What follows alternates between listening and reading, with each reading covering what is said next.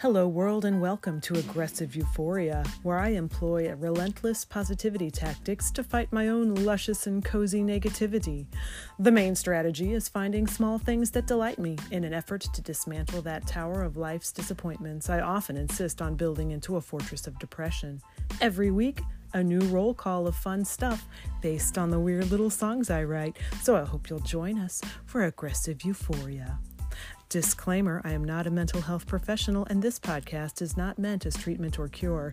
I also know that my brand of occasional depression might not look like your own struggles. This podcast is meant to explore the delighted mindset and reach across time and space to share human experience. Herman Melville suggested we all rub one another's shoulders as we wait for the universal thump that always comes around. It's like that.